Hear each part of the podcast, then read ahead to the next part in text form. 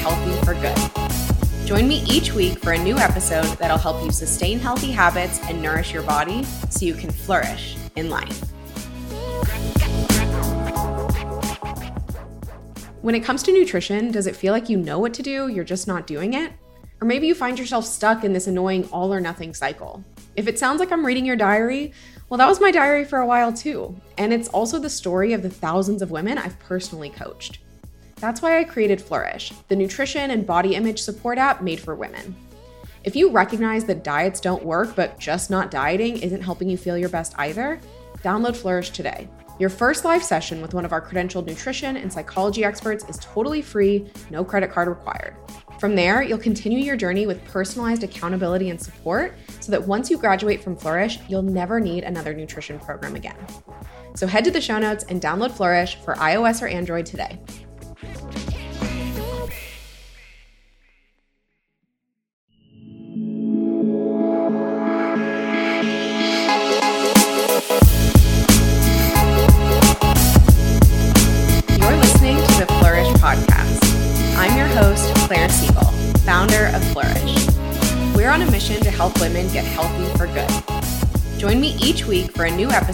That'll help you sustain healthy habits and nourish your body so you can flourish in life.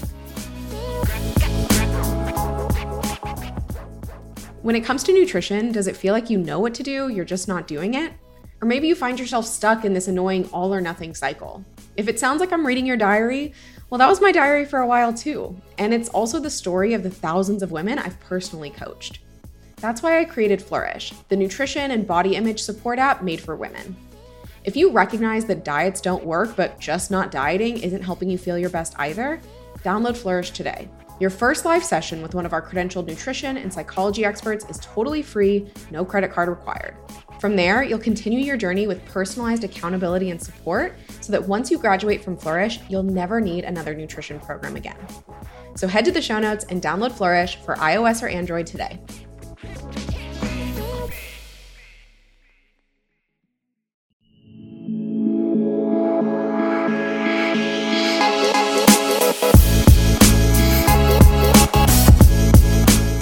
Listening to the Flourish Podcast.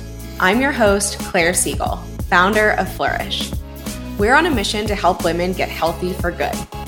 Join me each week for a new episode that'll help you sustain healthy habits and nourish your body so you can flourish in life.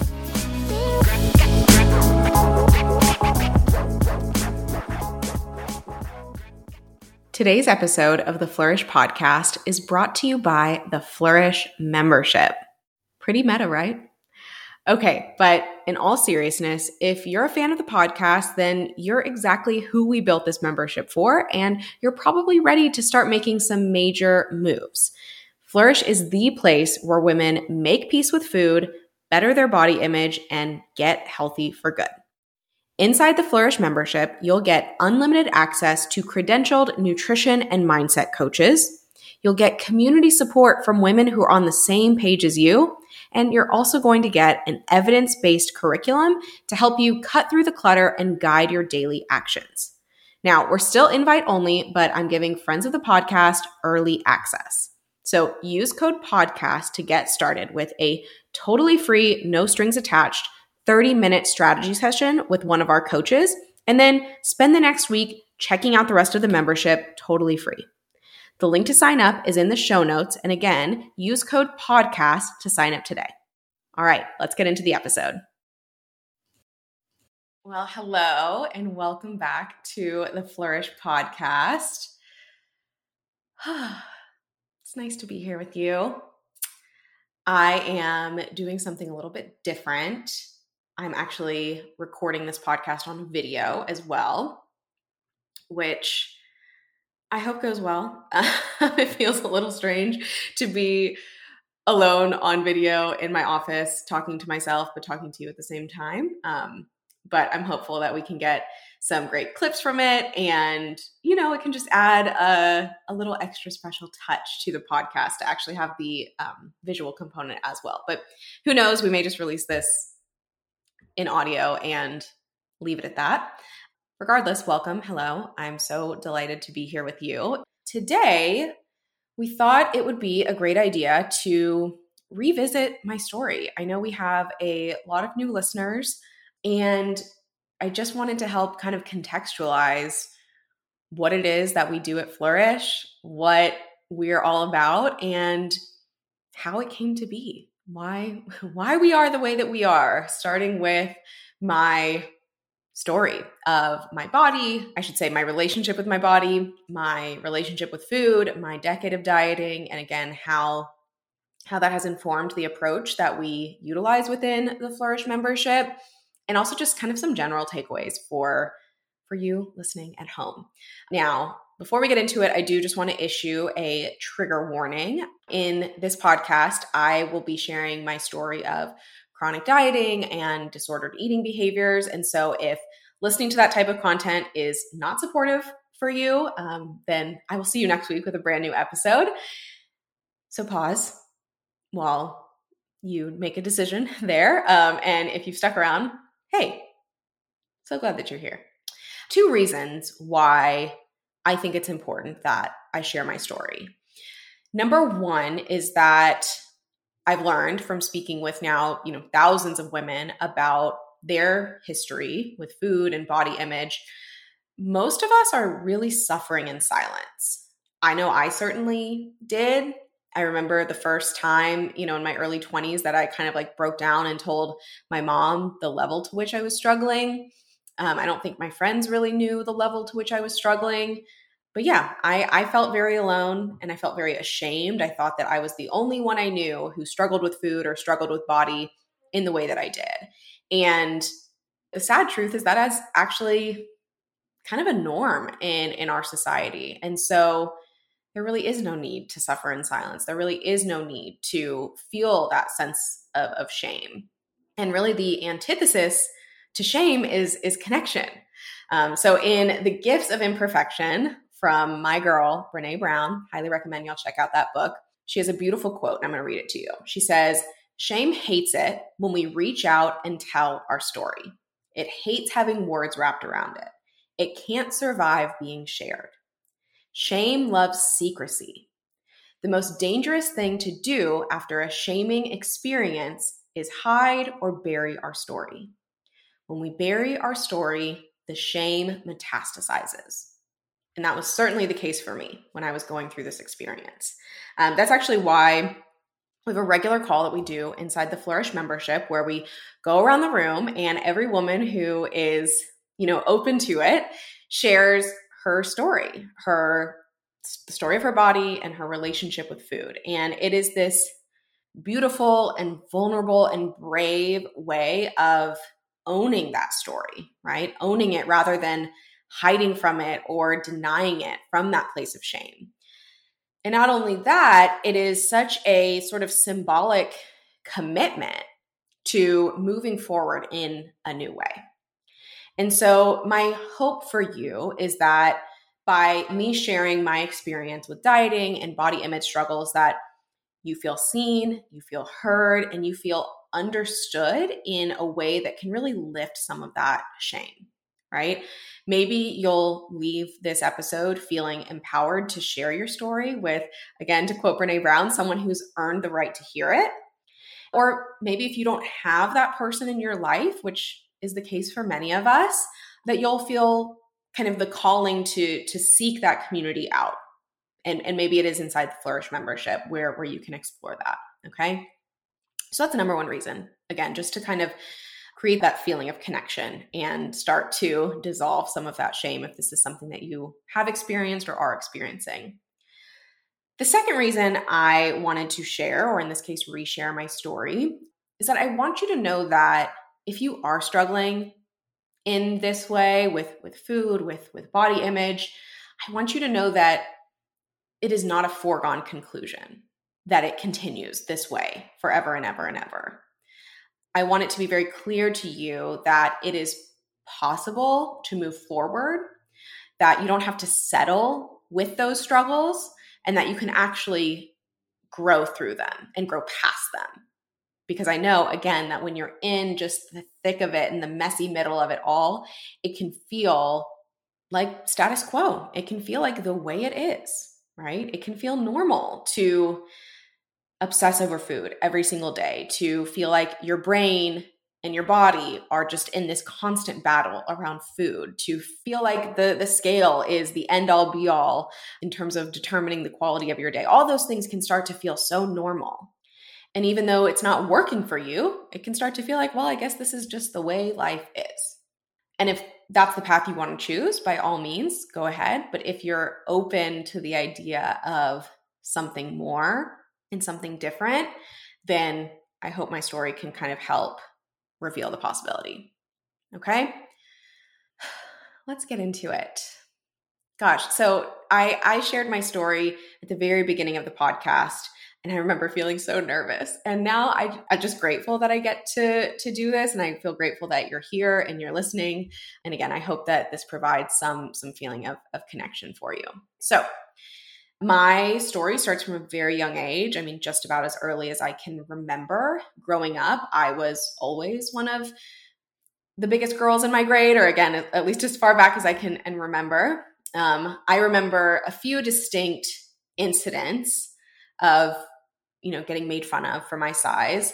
Um, I remember once on the bus in sixth grade, there was an eighth grader who sat at the front with the sixth graders because he was like a troublemaker, and he commented on my double chin and he compared me to Miss Piggy.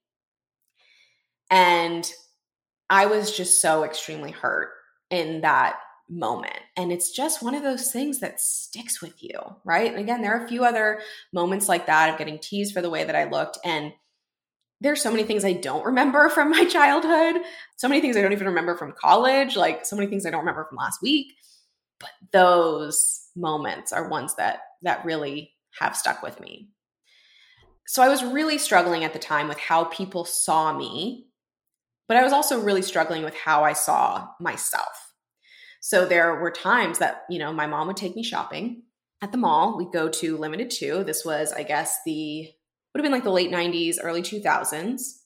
And I'd want to wear the jeans and like the layered camisoles and like those, remember those tiny shirts um, at Limited Too. They were like the popcorn shirts, and they were like I think they were like one size fits all, but they would be like tiny, tiny, tiny, and then you'd you know stretch them on. And I just never liked the way I looked in any of them, or I didn't like the way that they fit me, and I would have just these temper tantrums in Limited Too or Abercrombie and Fitch or American Eagle, right? Like all these, you know, gosh, quintessential early 2000 stores with my mom there. And my mom, she and I are so close now and I mean, have always loved each other dearly, but we have such a wonderful relationship now. But during that time, it was really strained because, you know, of course, she would see me crying in the dressing room and she wanted to help me. But my mom didn't share that lived experience with me, meaning my mom has always been in, in a smaller body. She's a very petite woman. And she also has like a very kind of black and white way of, of looking at things, or, or maybe not all things, right? But in this case, she certainly approached with her her logical brain. And now again, looking back, I can see, okay, she had three kids. She was a busy professional. Like she probably didn't have a lot of time for my shit, frankly. Um, but for her, you know, in this situation, like one plus one equal two, you know? And so when her logical brain kicked in and saw, okay, well, Claire's sad because she thinks she's too big if she got smaller, lost weight, she wouldn't be hurting so much. So, you know, we know, at least we thought we did at the time, that to lose weight, one should just eat less and move more. So let's figure out how to help Claire eat less and move more. Fair enough, right? Like again, it, it there was so much tension in those days, and now looking back, I can recognize how these decisions got made. It was a very different time. So long story long, that is how I ended up on Weight Watchers by the time I was 13. And at the time, Weight Watchers was not a cool app. We didn't have smartphones. I was going into meetings and writing down the things that I ate in like a little notebook and weighing in with, you know, women much older than me and buying all the Weight Watchers Cheeto snacks and all the things, right? And this set off, I didn't know it at the time, but it set off over a decade over 10 years of dieting. And when I say dieting, I really mean just about everything under the sun. I remember when I was 15, I got dropped off at driver's ed, and around the corner, there was like a drugstore, and I snuck over and bought green tea diet pills. I remember um, a little bit later, towards the end of high school, I was working at a bookstore in um, my hometown in Houston. And I remember sneaking and kind of covertly purchasing the South Beach Diet book. And I bought it with my employee discount. I did juice cleanses, I did keto, I did all those nonsense like 7-day diets that you'd see in, you know, Health magazine or Women's Health magazine or Self. Um, and then, you know, really towards the end of my journey with diets, it was really just about trying to eat as little as possible and really control food. And this really continued through college and even my journey to becoming a registered dietitian, which now in hindsight I can recognize was really motivated in in a large part by my desire to like solve what I perceived as my own weight problem. And so again, at my like lowest point with dieting, I was restricting my calories, I was counting my macros, which meant that I was weighing and portioning everything I ate. I was tracking it in MyFitnessPal. Um, and keep in mind, I'm in college at this point, right? I'm in my my early 20s. I'm in a sorority. I'm living with like six other girls and engaging in these very unhealthy behaviors. You know, I was working out heavy six six days a week for me food and exercise at that time existed i had a very like transactional relationship or they were existing in a transactional relationship like they were they were currency right i would pay for my food with exercise or i'd punish myself with exercise if i felt that i'd been out of control with food and i felt out of control with food quite a bit right? Because again, think about the environment. Monday through Friday, I'm in class, I'm prepping and planning and rigidly controlling food. And then on the weekends, I was a college kid. I was going out with my friends, I was going to sorority formals, I was partying. And, you know, especially with the addition of alcohol, right? Those inhibitions would go away. Plus, like just the biological urge to eat because I'd been under eating all week would take over. And so I had this feeling every single weekend like I was just losing control. And there were so many nights, again, it's like late nights on the weekends that I would just, I didn't recognize it as such at the time, but I would just binge. And it was in a, in a lot of ways very normalized, right? Because we were all kind of binging. um, weird. So I would eat to the point of physical discomfort almost every single weekend. Usually this would happen either like at restaurants or, you know, at at home, late night munching with friends or, or by myself in some cases. And so I kept going in this cycle. And there was a point that I did eventually like hit my goal weight. I was the smallest I'd ever been in my adult life. And yet I was still so insecure in my body and and also who I was. I was not this like confident, bold person that, you know, some of you may may know now. I still thought that you know, at this point I, I don't think I'd really ever had a boyfriend. And at that time, I 100% attributed that to my body and my size. Never mind the fact that I was like, again, incredibly insecure. And that insecurity kept me small and shy and guarded. May have had something to do with it, but no, I thought it was my jean size or my weight. I even worried about my ability to do my chosen career. In in short, I didn't think I was small enough or skinny enough to be a dietitian. So I was just, oh my gosh, carrying just the weight of this in such a significant way. So from this place, I kept dieting, right? I had hit my goal weight, but I still wasn't happy. I still had all these insecurities. So I thought, okay, well, I guess I just need to lose more weight. So I kept dieting, but eventually my weight loss began to slow and then plateau and then even like start to reverse a little bit. And this was all, just to be very clear, like despite my continued efforts. And so it was interesting, right? Because in the midst of the the damaging like psychological effects of dieting that I was experiencing, I then started to experience some of the, the damaging physical effects as my metabolic rate started to slow, as it does. And that was like the moment of clarity that I needed, right? I was so used to the insecurity, the food guilt, the anxiety, the shame that dieting brought on. That was so my norm that until the scale stopped responding, I didn't see a reason to stop. So it was at that point that I made two very interesting choices. And again, I only realized sort of like the tension here in hindsight. So I did two things. I read two books. I read Intuitive Eating and I read It Starts with Food. And I would say this is kind of the moment that started my very slow journey to non dieting. Okay. Um, so if you don't know, It Starts with Food is like the precursor to the Whole 30. And if you don't know, the Whole 30 is basically a 30 day elimination diet. And despite having read intuitive eating and now knowing like really what intuitive eating is about and how it in many ways conflicts with the whole 30 the whole 30 is what i did next okay?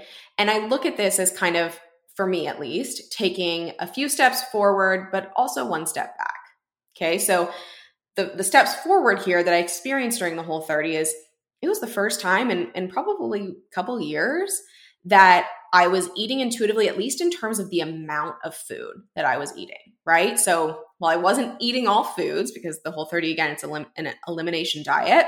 So I wasn't eating all the food. I was not restricting the quantity of food that I was eating. And, and that felt to me at the time, again, like a safe next step. Again, in hindsight, I probably wouldn't recommend that to others, but for me at that time, it felt like a safe next step. And so over the next few years, I, I graduated college. I, you know, moved into like my adult life. I started my career. I started building like my own life in Houston. And I kind of unintentionally started making a lot of progress in my self-confidence and my relationship with food. But what happened next is, is a really clear example of how this work is just it's not linear. So in 2017, I'm a few years out of college and we could do a whole episode about this, but almost out of nowhere, I was diagnosed with multiple sclerosis. And I'll pause and just say I am incredibly fortunate to have gotten my diagnosis as early as I did. I am, you know, happy to say that it is incredibly well managed to the point where I don't think about it very much. I, I support myself with medication and, and lifestyle, and I see my neurologist about every, you know, six months and all those things. So I just feel very, very grateful for that. And in many ways, grateful for how this diagnosis actually turned out to be such a major blessing in, in my life. But first, there's the step back. Remember, I said that the whole 31 step back? This is really where that took hold. Some underlying food fears came up for me in light of this diagnosis. And in the midst of you know, sort of the uncertainty and the fear, I took that step back towards looking at my body as a problem, right? Even though, and when I say my body is a problem, I just want to be very clear. I meant my weight, right? I was looking at my weight as a sign of inflammation, and inflammation is an aspect of autoimmune disease, which multiple sclerosis is. Just to be clear, my doctor had never said anything about my weight, but I went there because again, it was a very familiar neural pathway for me, right? And all the fear and the unknown surrounding my diagnosis, it was familiar for me to revert back to this old way of thinking and an old way of controlling what I thought of as my health. And so I was eliminating foods, weighing in regularly, like doing doing a lot of the same things that I had been doing before. But because I had had you know that experience and because i had really recognized the ways in which like controlling food trying to control my body didn't actually work i was able to snap myself out of this you know pretty quickly once i noticed that i was falling back into, into some of those old thought patterns and, and just ways of being that i knew I, I wanted to leave behind okay so from there i really had to define my own path and to navigate what we often refer to in flourish as this this gray area. So this gray area between micromanaging my nutrition and health to the point where like that is all my life is about. That's one end of of the spectrum or the extreme. And then the other is saying you know screw it and just throwing my hands up and giving up on all my health habits i had to find again how do i i sort of blend some of some of those two extremes to find like my version of the middle and what that looked like for me was a recommitment to my health in a way that I'd never really considered before. So for a long time, what I thought of as like my health habits and my choices, they were all about my physical health, which for me, the sort of manifestation of my physical health was my appearance. Like basically, I thought that my weight was like the number one metric of health right? Or my jean size was the number one metric of health. I thought the size of my body and the weight of my body is what tells me if I am physically healthy or not. I had completely conflated my health and my weight, even though the habits that I was engaging in to control my weight were actually really unhealthy for me. They were unhealthy for me physically. They were unhealthy for me mentally. They were unhealthy for me emotionally, socially. And yet I had sort of convinced myself that it was all in the name of health. And I didn't see at the time that that tension or that that contradiction, but here we are. That's okay. So, I had this diagnosis at this point that really made me confront my health in a way that was both broader and deeper. Okay. So, broader in the sense that I began to see the ways in which mental, emotional, social, spiritual health are just as important as my physical health. And in fact, like they all work together, right? We can't just like compartmentalize things, that these are all actually blended. They work in conjunction, right? So, that was kind of the breadth that I started to understand as it pertains to health, but then also the, the depth there was depth here in the sense that I was no longer just pursuing health for the sake of aesthetics. That pursuing health for me was about something much more meaningfully. And maybe not even pursuing health because that's what that implies is that there's some like milestone at the end. You know, there's some like goal and here I am I've achieved health and now I can just, you know, forget about it or I've, I've, achieved health. And that's just, that's not the way it works, right? Health is like a value, it's a pursuit or an ongoing process, an ongoing engagement. And so now I was prioritizing and, and pursuing this value of health for something that actually means a lot more to me my quality of life, my longevity, right? And I just want to pause right here because the vast majority of you listening here probably don't have MS. You probably don't have a, a chronic condition of any sort. And this is still true for, for you, autoimmune disease or not, right? And I, I just want to note this really explicitly because it took this for me, right? Like, that's what it took for me to have this like aha moment and this awakening and this epiphany. And I hope that if any of my story resonates with you, I hope it doesn't take that to have that same aha moment, right? Like I hope that perhaps this this podcast could be that aha moment for you. Okay? As I said, now I look at this diagnosis as one of my greatest blessings and something that I'm really grateful for for so many reasons, but if I had to kind of summarize, I think one, it my personal experience here gave me some perspective on how to implement lifestyle changes and other like health tools in a way that's both moderate and sustainable, right? That actually applies to everyday life in the way that most of us want to live our everyday lives. It also helped me see that chronic disease or not, again, most of us don't want to live our lives in a way that just like revolves around our health, right? For most of us, we value health somewhere you know, it's somewhere in kind of our, our spectrum or collection of values because we see the ways in which it will, will enable us to experience the rest of our lives more fully. Right? Like, I don't care so much about health as much as I care about my energy levels, my ability to move my body with comfort, right? Sleeping soundly, mental clarity, all the things, right, that are sort of, I guess, symptomatic of health. That's what I care about.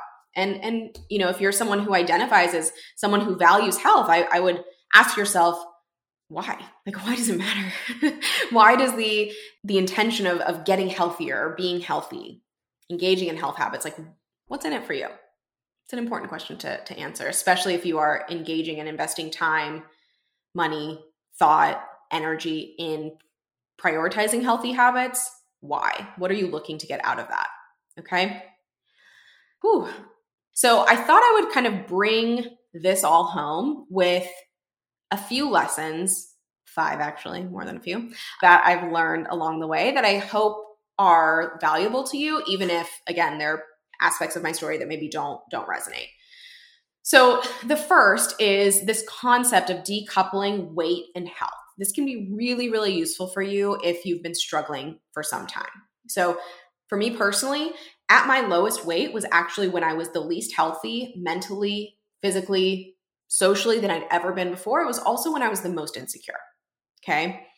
So, by just decoupling the two and kind of like weight and health, I mean, and looking at them as like distinct topics and like exploring your journeys um, in pursuit of either or both can really offer this new perspective for you and open you up to new approaches that support that that broader and deeper and more meaningful and more sustainable understanding of what health actually is for you okay number 2 short and sweet if you're doing something for your physical health that costs you your mental health, your emotional health, or your social health, it is too expensive.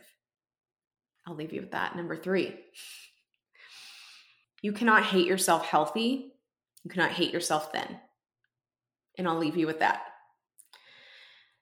Self love, self acceptance, self compassion, and self respect are far better fuel than self loathing or shame or guilt or regret will ever be. Number four, there is a middle ground between being obsessive about your health and not caring at all. Okay. This is basically what we talk about on the podcast. It is what we work hands on with our members on inside of Flourish. But high level, it includes a kind of implementing a, a supportive structure that implements the consideration of, of self-care of self-discipline and again self-compassion okay number five and this is what i'm actually leaving you with um, to wrap up this podcast and if you get nothing else from this i hope it is this so if you've been multitasking if you're a bit distracted i want you to come back number five and I literally, I'll tear up if I talk about it for too long. Um, I really wish I could go back and tell 13 year old me this. I would have saved so much time. But I can't do that, so I will do this instead. I want to tell you, oh my gosh, I'm like actually getting teary eyed saying this. I want to tell you a fact about you is that you are inherently worthy. It took me starting Flourish and speaking to thousands of women to realize that low self worth is actually the through line in most, if not all, of the work that we do. Diets and diet culture and, and oftentimes society at large really tricks us into believing that we'll be worthy when. We'll be worthy when we're in a certain dress size or pant size or when there's a certain number on the scale that reflects back at us. Brene, my gal Brene, calls this hustling for worthiness. And the thing about it is that it always leaves you falling short because that's not how worthiness works. No matter where you are in your journey, no matter your struggle, no matter your size, the truth about you is that you are worthy. And with that truth in mind, I encourage you to reframe how you approach health habits, right? Whether that's going on a walk or getting adequate sleep or incorporating you know variety into your your nutrition adding more vegetables to your day right whatever those health habits look like for you at this given time use those health habits as a way of celebrating your inherent worthiness, not as a path to arrive there.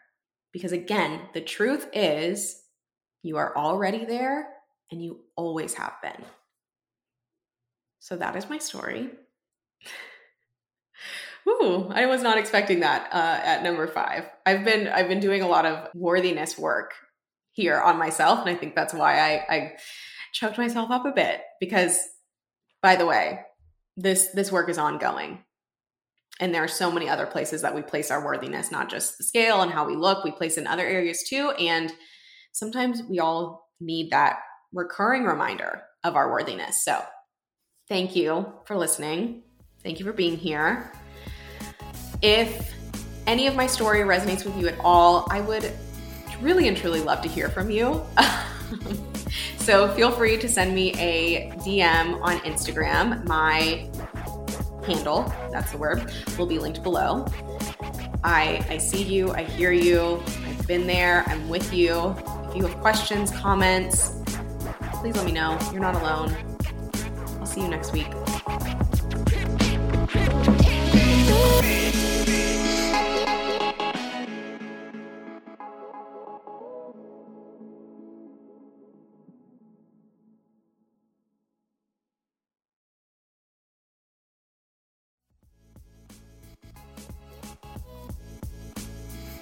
Thank you so much for joining me for today's episode of the Flourish Podcast. If you enjoyed it, please take a second to leave us a five star review, or better yet, share it with a friend. And if you're ready to start your own journey to get healthy for good with accountability from expert coaches and the support of an incredible community, head to the show notes to get started on your Flourish journey. I'll see you in the next episode.